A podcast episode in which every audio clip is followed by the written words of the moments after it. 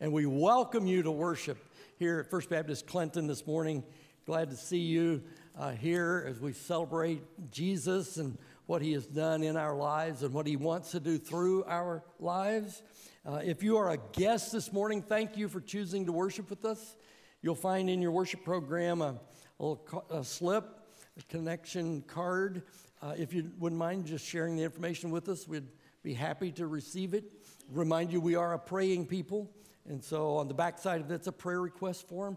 Share your prayer requests with us uh, so that we can pray for one another. Um, if you, and so we worship through giving at the end of our worship time. And so if you'll just take this and drop it in the offering plate as you go out, uh, that'll be wonderful. Uh, we'd be glad to receive uh, your information. Now, this morning, when you go out, it's going to be confusing. Okay? It's not enough that I confuse you before you go, but we're going to. So as you go this morning, um, and I'll give you instruction on this later, but there'll be a person receiving ballots. Uh, there'll be a, a deacon with the open Bible receiving benevolence offering, because when we take the Lord's Supper, we take a benevolence offering. Benevolence offering is used for church members who may find themselves in, in some kind of financial need, uh, and so we help each other this way. And then there'll be the regular offering plate. So we'll try to, we'll try to spread them out so that we don't create a traffic jam at the door. yeah. We are, we are rejoicing in the Lord Jesus Christ today as we worship. And if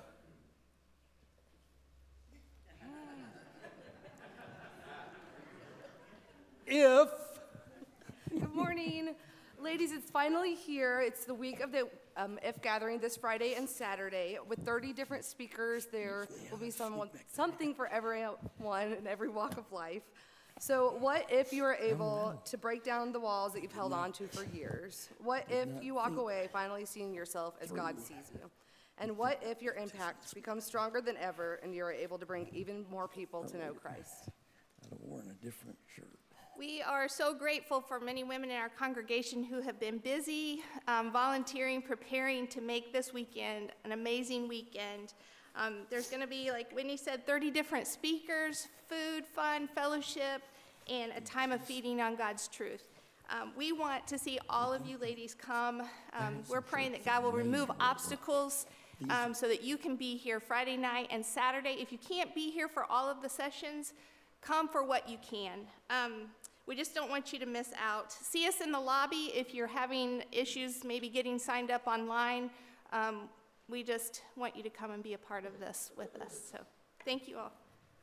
All right, let's all stand together belt out this worship.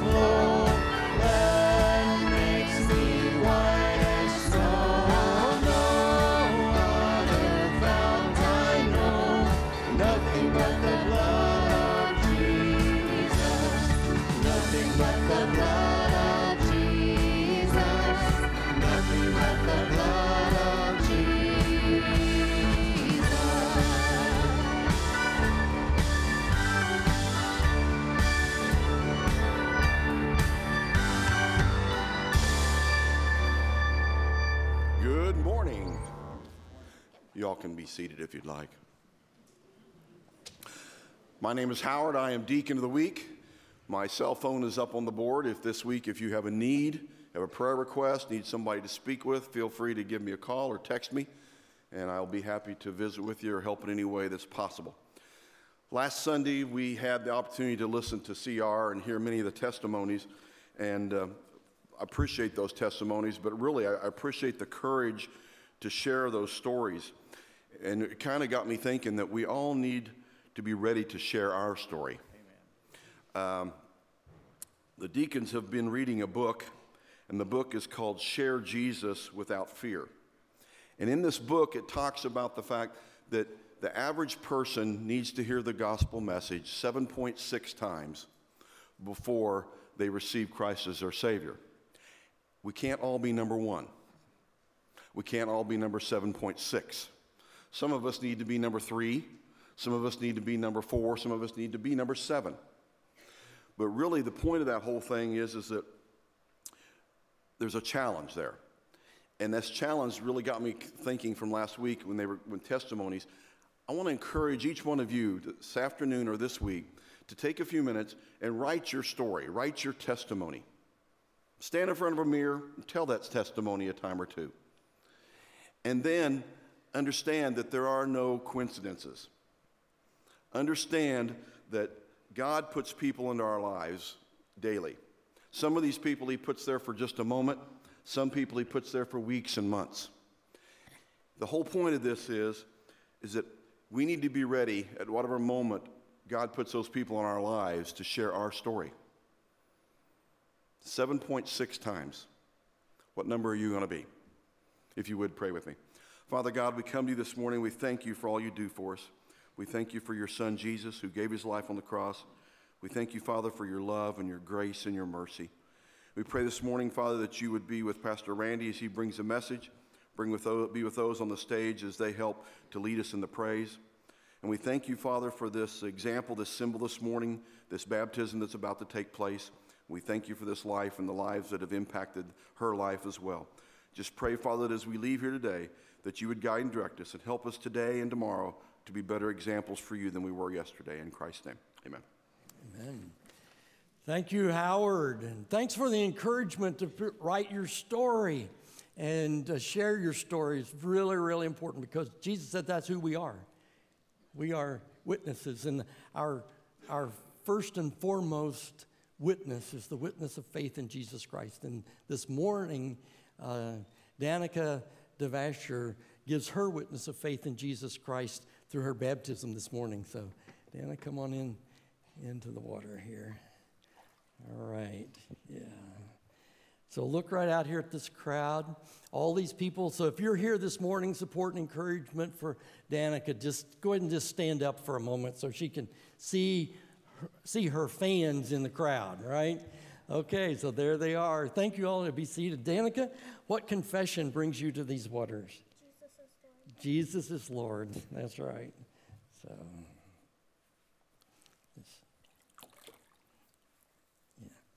Danica, based on your confession that Jesus is Lord, and by the authority of the church and in the name of Jesus, we baptize you as our sister in Christ. Amen. Amen. You're buried with Christ and raised to walk a brand new life in Jesus. Amen. Yay, God. Yay, God. Amen. Well, you may remember eh, during the Christmas season, during Advent, we learned a new hymn. We're going to sing it this morning Come Behold the Wondrous Mystery. The mystery not only of the birth of Jesus, but the mystery of the crucifixion, resurrection. This morning, as we prepare our hearts for uh, the Lord's Supper, let's just ponder what a great thing God has done.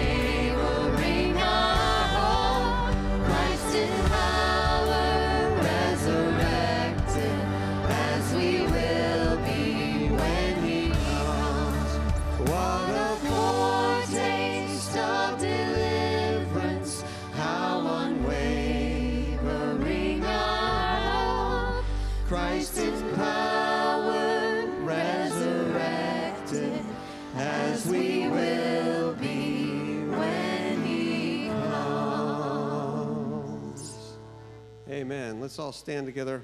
Read our gospel reading. This is from Mark or Luke chapter 9. About 8 days after Jesus said this, he took Peter and John and James with him and went up onto a mountain to pray. As he was praying, the appearance of his face changed, and his clothes became as bright as a flash of lightning. Two men, Moses and Elijah, appeared in glorious splendor, talking with Jesus. They spoke about his departure, which he was about to bring to fulfillment at Jerusalem. Peter and his companions were very sleepy, but when they became fully awake, they saw his glory in the two men standing with him. As the men were leaving, Jesus, Peter said to him, Master, it is good for us to be here. Let us put up three shelters one for you, one for Moses, and one for Elijah. He did not know what he was saying. While he was speaking, a cloud appeared, covered them, and they were afraid as they entered the cloud. A voice came from the cloud saying, This is my son, whom I have chosen. Listen to him. When the voice had spoken, they found that Jesus was alone. The disciples kept this to themselves, did not tell anyone at that time what they had seen. Luke 9, 28 through 36. Amen. You may be seated.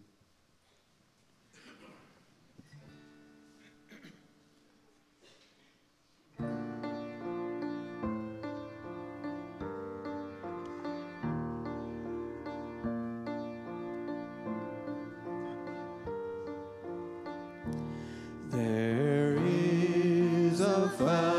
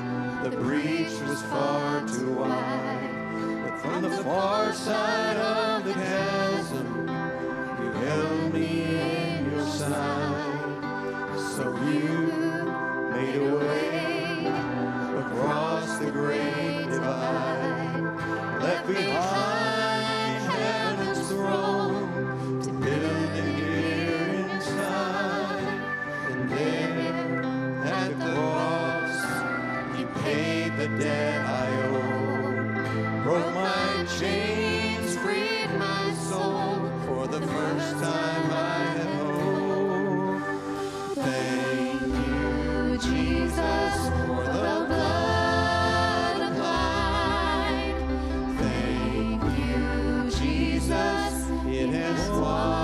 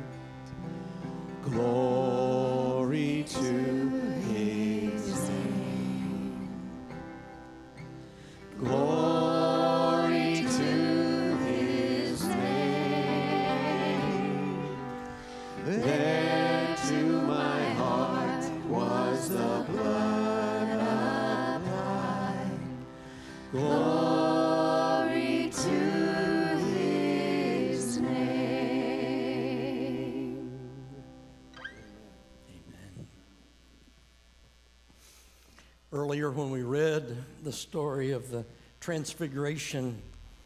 I don't know if you caught it or not, but the glory of God rested upon them, and they, they were engulfed in this cloud. And they heard the voice This is my, this is my beloved Son. And we this morning have already uh, seen the power of Jesus through the symbol of baptism, where where we profess our faith in Jesus, and then we are buried with him, and then we are raised to walk in a brand new life. And Jesus, Jesus would send his disciples, and as Luke tells the story, for them to go into town and prepare things and get ready for the, for the, for the Passover. And when the hour came, Luke records Jesus and his apostles were reclined at the table, and he said to them, I have eagerly desired to eat this Passover with you before I suffer. For I tell you, I will not eat it again until it finds fulfillment in the kingdom of God. After taking the cup, he gave thanks and said, Take this and divide it among yourself. This is where I pause to say, to make sure that you have your cup. All right, because because that's what Jesus was doing. There's a common picture of it, uh, and uh, just make sure you have it. We're, we'll start with the bread because that's where Jesus starts with the bread. But it's just making sure that everybody's going to have their have their cup in hand. Divide this among you, he said, and then. Um, and then he and then he took the bread and he gave thanks and he broke it. So if I can get my bread out here. So the bread is the symbol of his body, which was given for us. You- There's power in the language. His body was given for us, it was not taken from him, it was freely given. He laid down his life for you and for me. And today, we share together the symbol of his laying down his life as we take the bread together.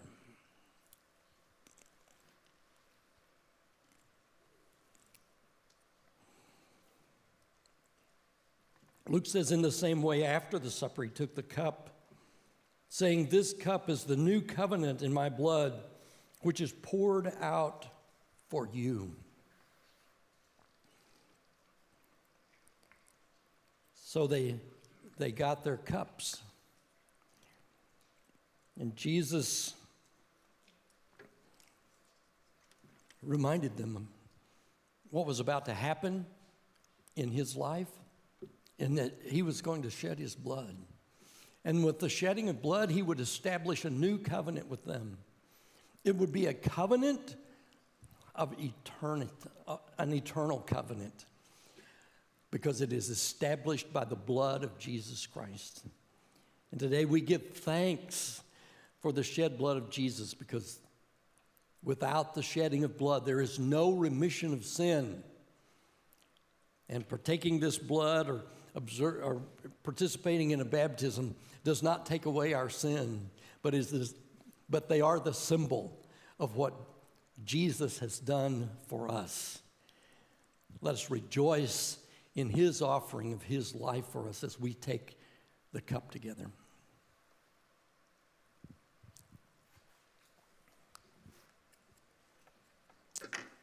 Amen. Let's all stand together. Read our psalm reading aloud together. This is Psalm 99. The Lord reigns. Let the nations tremble. He sits enthroned between the cherubim. Let the earth shake. Great is the Lord in Zion. He is exalted over all the nations.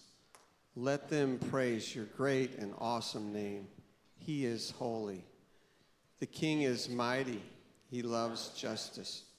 You have established equity. In Jacob, you have done what is just and right. Exalt the Lord our God and worship at his footstool. He is holy. Moses and Aaron were among his priests. Samuel was among those who called on his name. They called on the Lord, and he answered them. He spoke to them from the pillar of cloud. They kept his statutes and the decrees he gave them. Lord our God, you answered them. You were to Israel a forgiving God, though you punished their misdeeds. Exalt the Lord our God and worship at his holy mountain, for the Lord our God is holy. Psalm 99.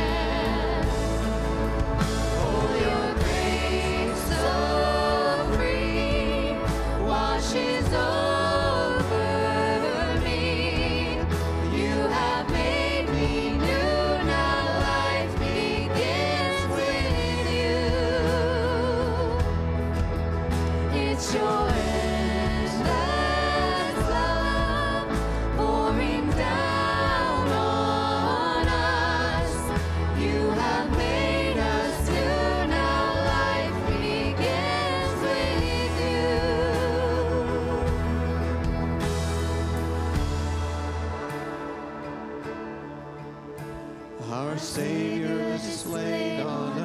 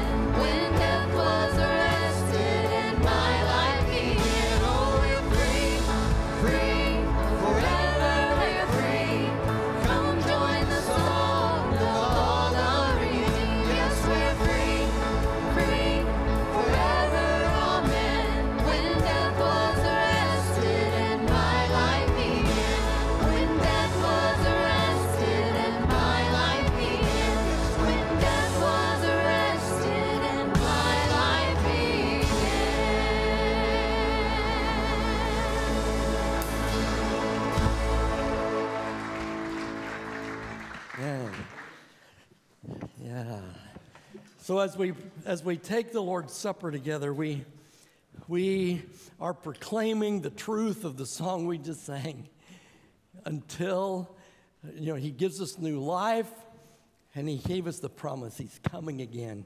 Because he is alive, we are alive now and will be alive forevermore if we have placed our lives in his hands. So this morning, we are, we are uh, taking a ballot.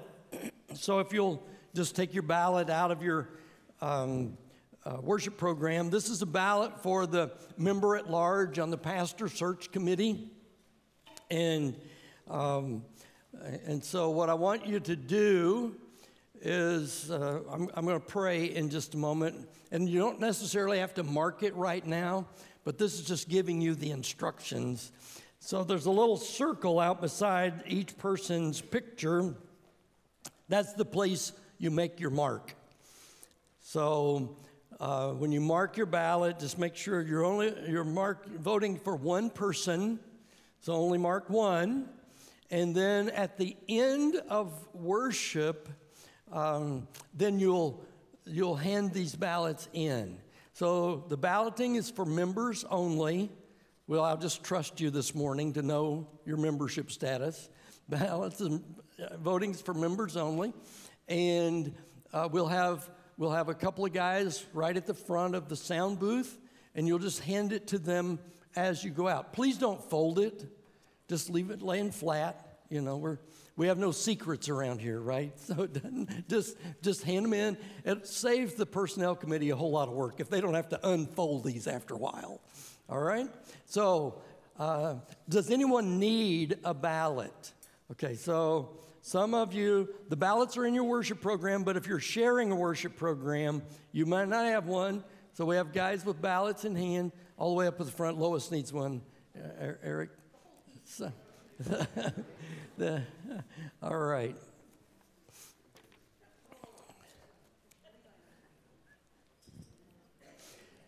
So this morning, as we were as we were driving to church this morning, Terry asked me this question. She said, she asked, uh, "Should I take the Lord's Supper at both services?" And I said, "Lord's Supper is a Lord's Supper is a part of worship. Yes, if you're in both services, take the Lord's Supper. But if you're in both services, please don't ballot twice." I told her, you can take the Lord's Supper twice, but you can't vote twice, all right? So, uh, well, we're continuing, we're continuing to look at uh, 1 Corinthians, and in chapters 1 through 4, Paul has been ta- teaching us about the unity of the body of Christ. And the church in Corinth was in trouble because they had a, they were looking at leaders wrongly. And because they were looking at leaders wrongly, they were creating division in the, in the life of the church. And Paul's principle in chapters one through four is basically this members of the church, brothers and sisters, he will say, do not do anything which disrupts the unity of the body of Christ. And so a high premium is placed upon unity of the church. Jesus, in his, in his prayer in John chapter 17, when he prayed for those of us who come after the work of the disciples, who centuries later have heard the story, and we have become a part of the story, we are in the church. The thing Jesus prayed for was for us to be one. In the same way, the Father and the Son are one. You know, that's an eternal binding together. And so he calls us to this incredibly unique kind of relationship, and we call it the church. And so this morning, I want to pick up chapter four. Um, as, as, we, as we go ahead.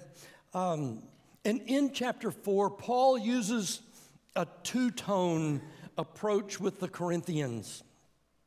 He uses the tone of a father speaking gently to his wayward children.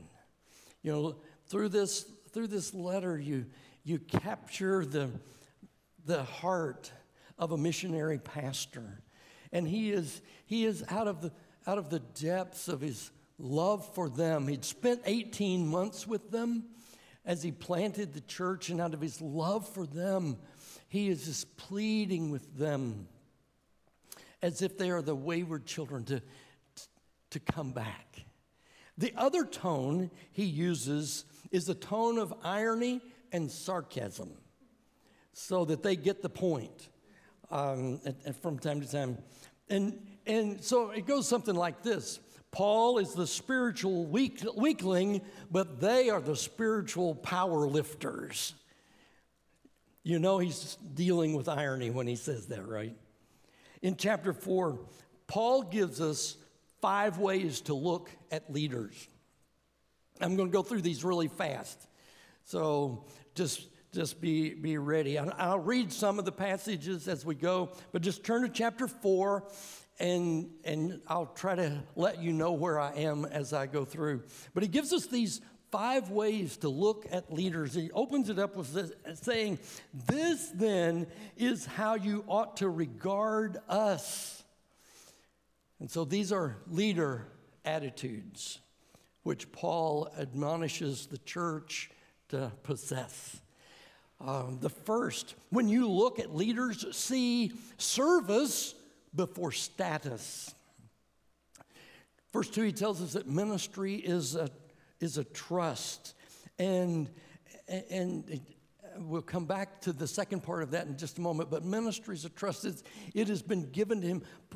Paul was Saul, he was on the road to Damascus to persecute the church when God intervened in his life and transformed his life and later would name, change his name from Saul to Paul and assign him the responsibility of bringing the good news of the gospel to the Gentile world. And as he, as he, uh, and, and so Paul understands that, that ministry is a trust is something that's been given to him. And that, and that as he stands before the master, that it's, it's the master of the servant who judges the servant. His accountability was to Christ. And in verse 4, he says, And it is the Lord who judges me. So he's saying to them, I don't judge me. You are doing a pretty good job of judging me. But it's not, but it doesn't matter. What matters is my accountability before the Lord. It is the Lord who judges me. So when you look at leaders, see service before status. See, that was the problem in Corinth. they were ignoring service and, you know, it was all about status.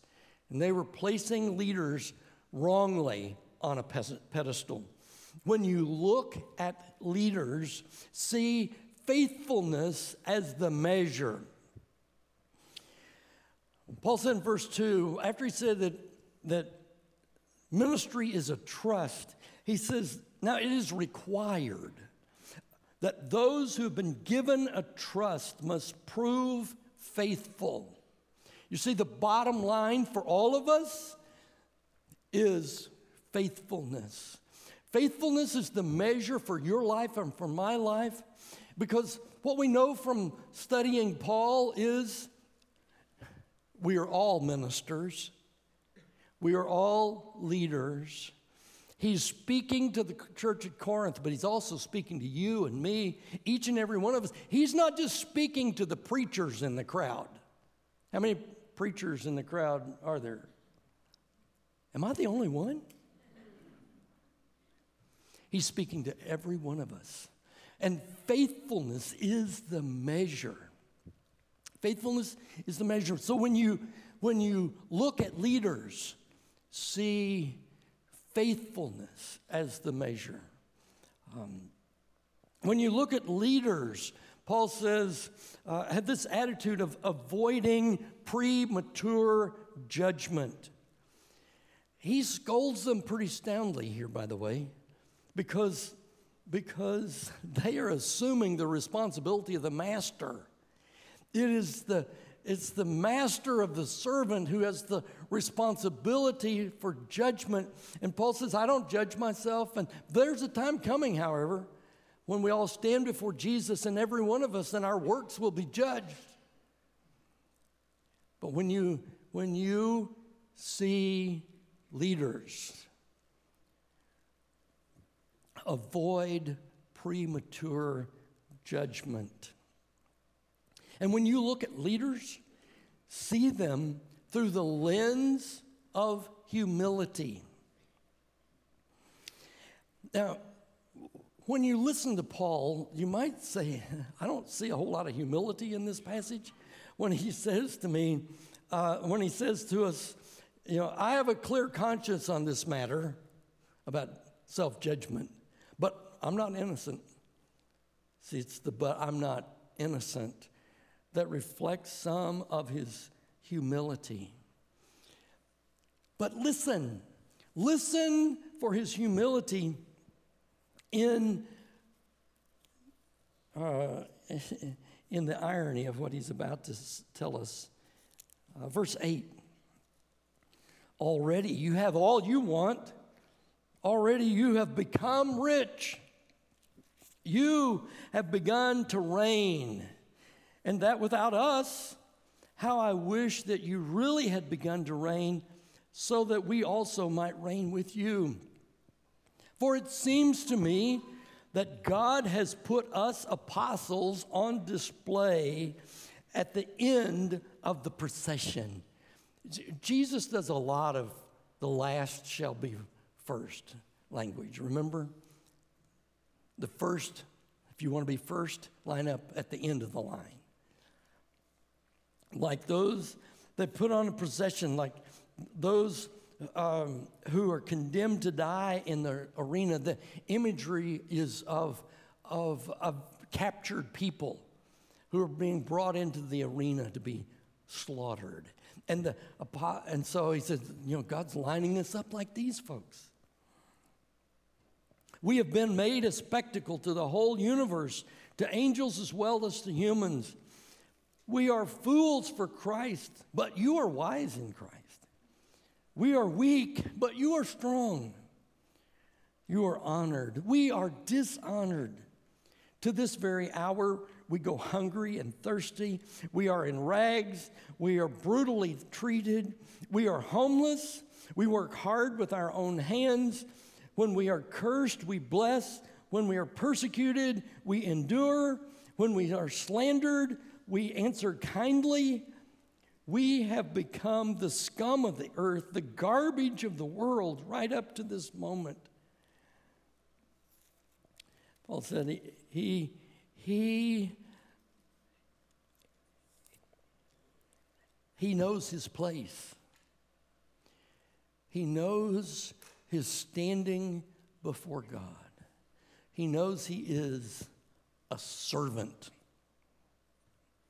of the Lord God, the Lord Most High. But yet he will say to them in, in verse 16, uh, he, he, he says, for this reason, or verse, verse 16, therefore I urge you to imitate me. Now you just saw this list of things of that he's described himself, right? I urge that you imitate me. And for this reason, I've sent to you Timothy, my son, whom I love, who is faithful in the Lord. He will remind you of my way of life in Christ Jesus, which agrees with what I teach and teach everywhere in the church. Paul comes to them with great humility, a trait that the Corinthians did not possess. But when you see leaders, see them through the lens of humility, Paul says. And when you see leaders, see them through the lens of grace. Um, Paul, in verse 7, Paul says, he, he asks them these questions. Who makes you different from anyone else? What, have, what do you have that you did not receive? And if you did not receive it, why do you boast as if you're not? See, what Paul wants to know from them what makes you superior? What gives you the right to judge? You see, he brings it right back to them and asks them this probing question. This probing question What gives you the right to judge the leaders? What do you have which you did not receive by grace? What is there in your life that has come into your life that did not come by the grace of God? Um, everything we are is the result of the undeserved grace of God. And Paul, with his last question, he says, if, if, if you did receive it, if you received this grace, why are you boasting as if you earned it? You see, none of us earn grace. He extends His grace to us because that's who He is. It is His nature to be gracious toward us. And so, as Paul writes with a tone of encouragement and exasperation. I remind you the principle in chapters one through four is do not do anything internally within the body of Christ, which disrupts the unity of the church. Listen to Paul.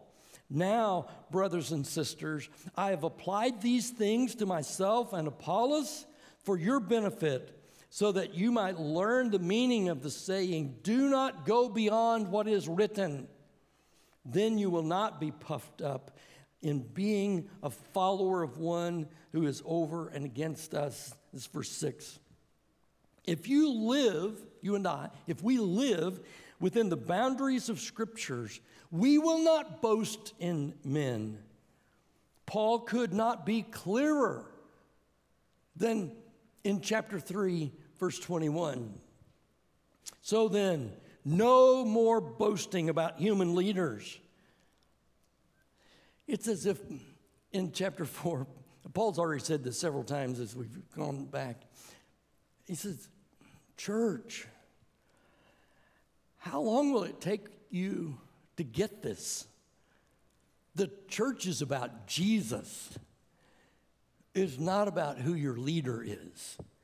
The church is about Jesus. It's not about some human domain.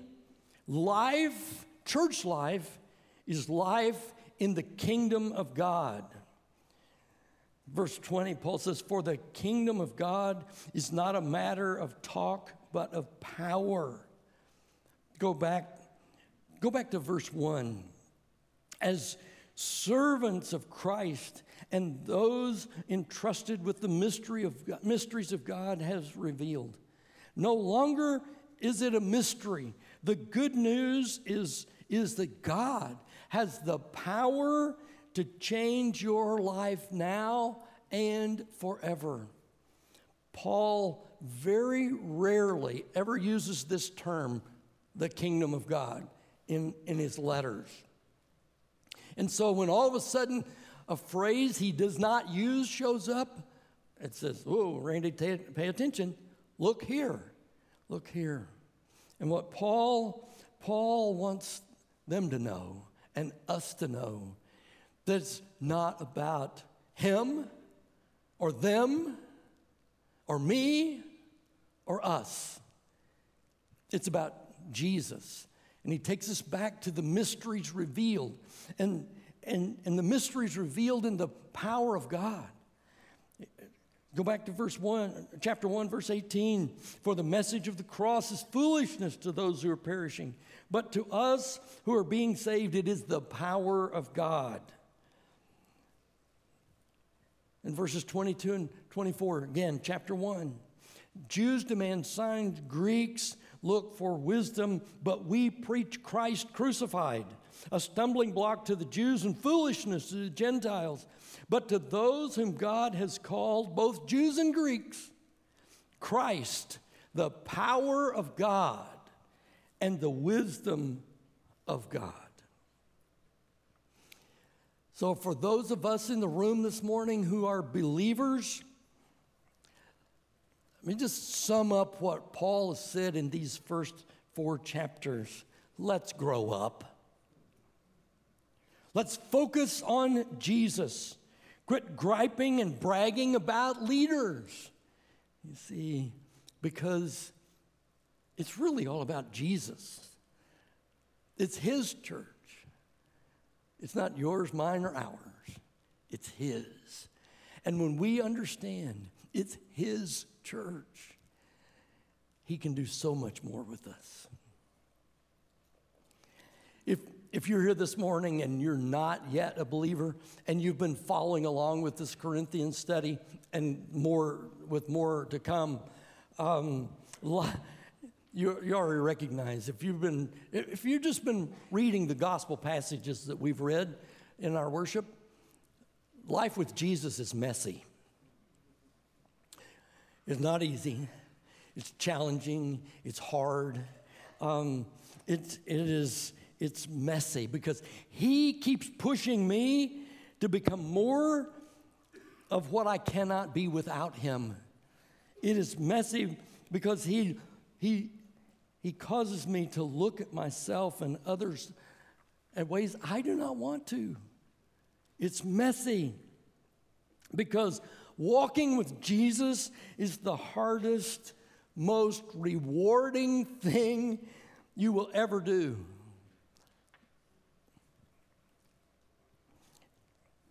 And life in the church is even messier because there's somebody sitting next to you that Jesus says you have to love. Okay? It's even messier than that because there's somebody who's not sitting next to you who is your enemy, and Jesus says you have to love him or her. See? Of